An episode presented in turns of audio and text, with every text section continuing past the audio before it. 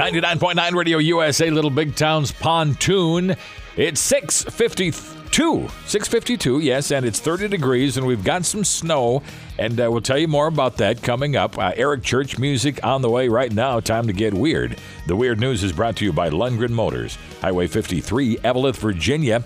Teachers at one British school have been told they can no longer mark papers in red ink. The principal has banned the color for being too negative.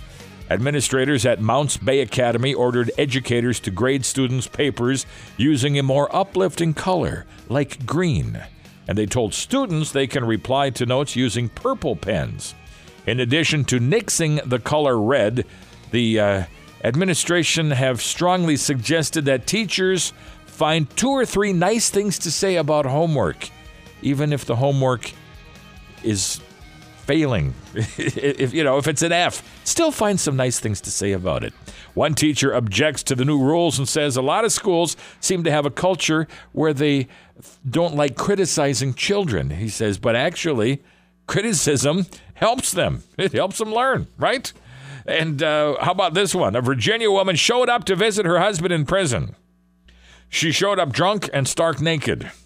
Mara Fussell arrived at the uh, jail around 11 o'clock at night, a few hours after her husband was arrested during a St. Patrick's Day pub crawl that turned a bit too rowdy.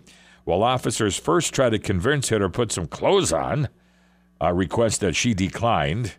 And when she tried, they tried to get her to leave in a cab, uh, but she didn't have any money for the cab. She didn't have anywhere to put her money. She didn't have a wallet or anything. Well, she then became belligerent and she was then booked into the jail as well. Much to her dismay, though, she was not put into the same cell as her husband.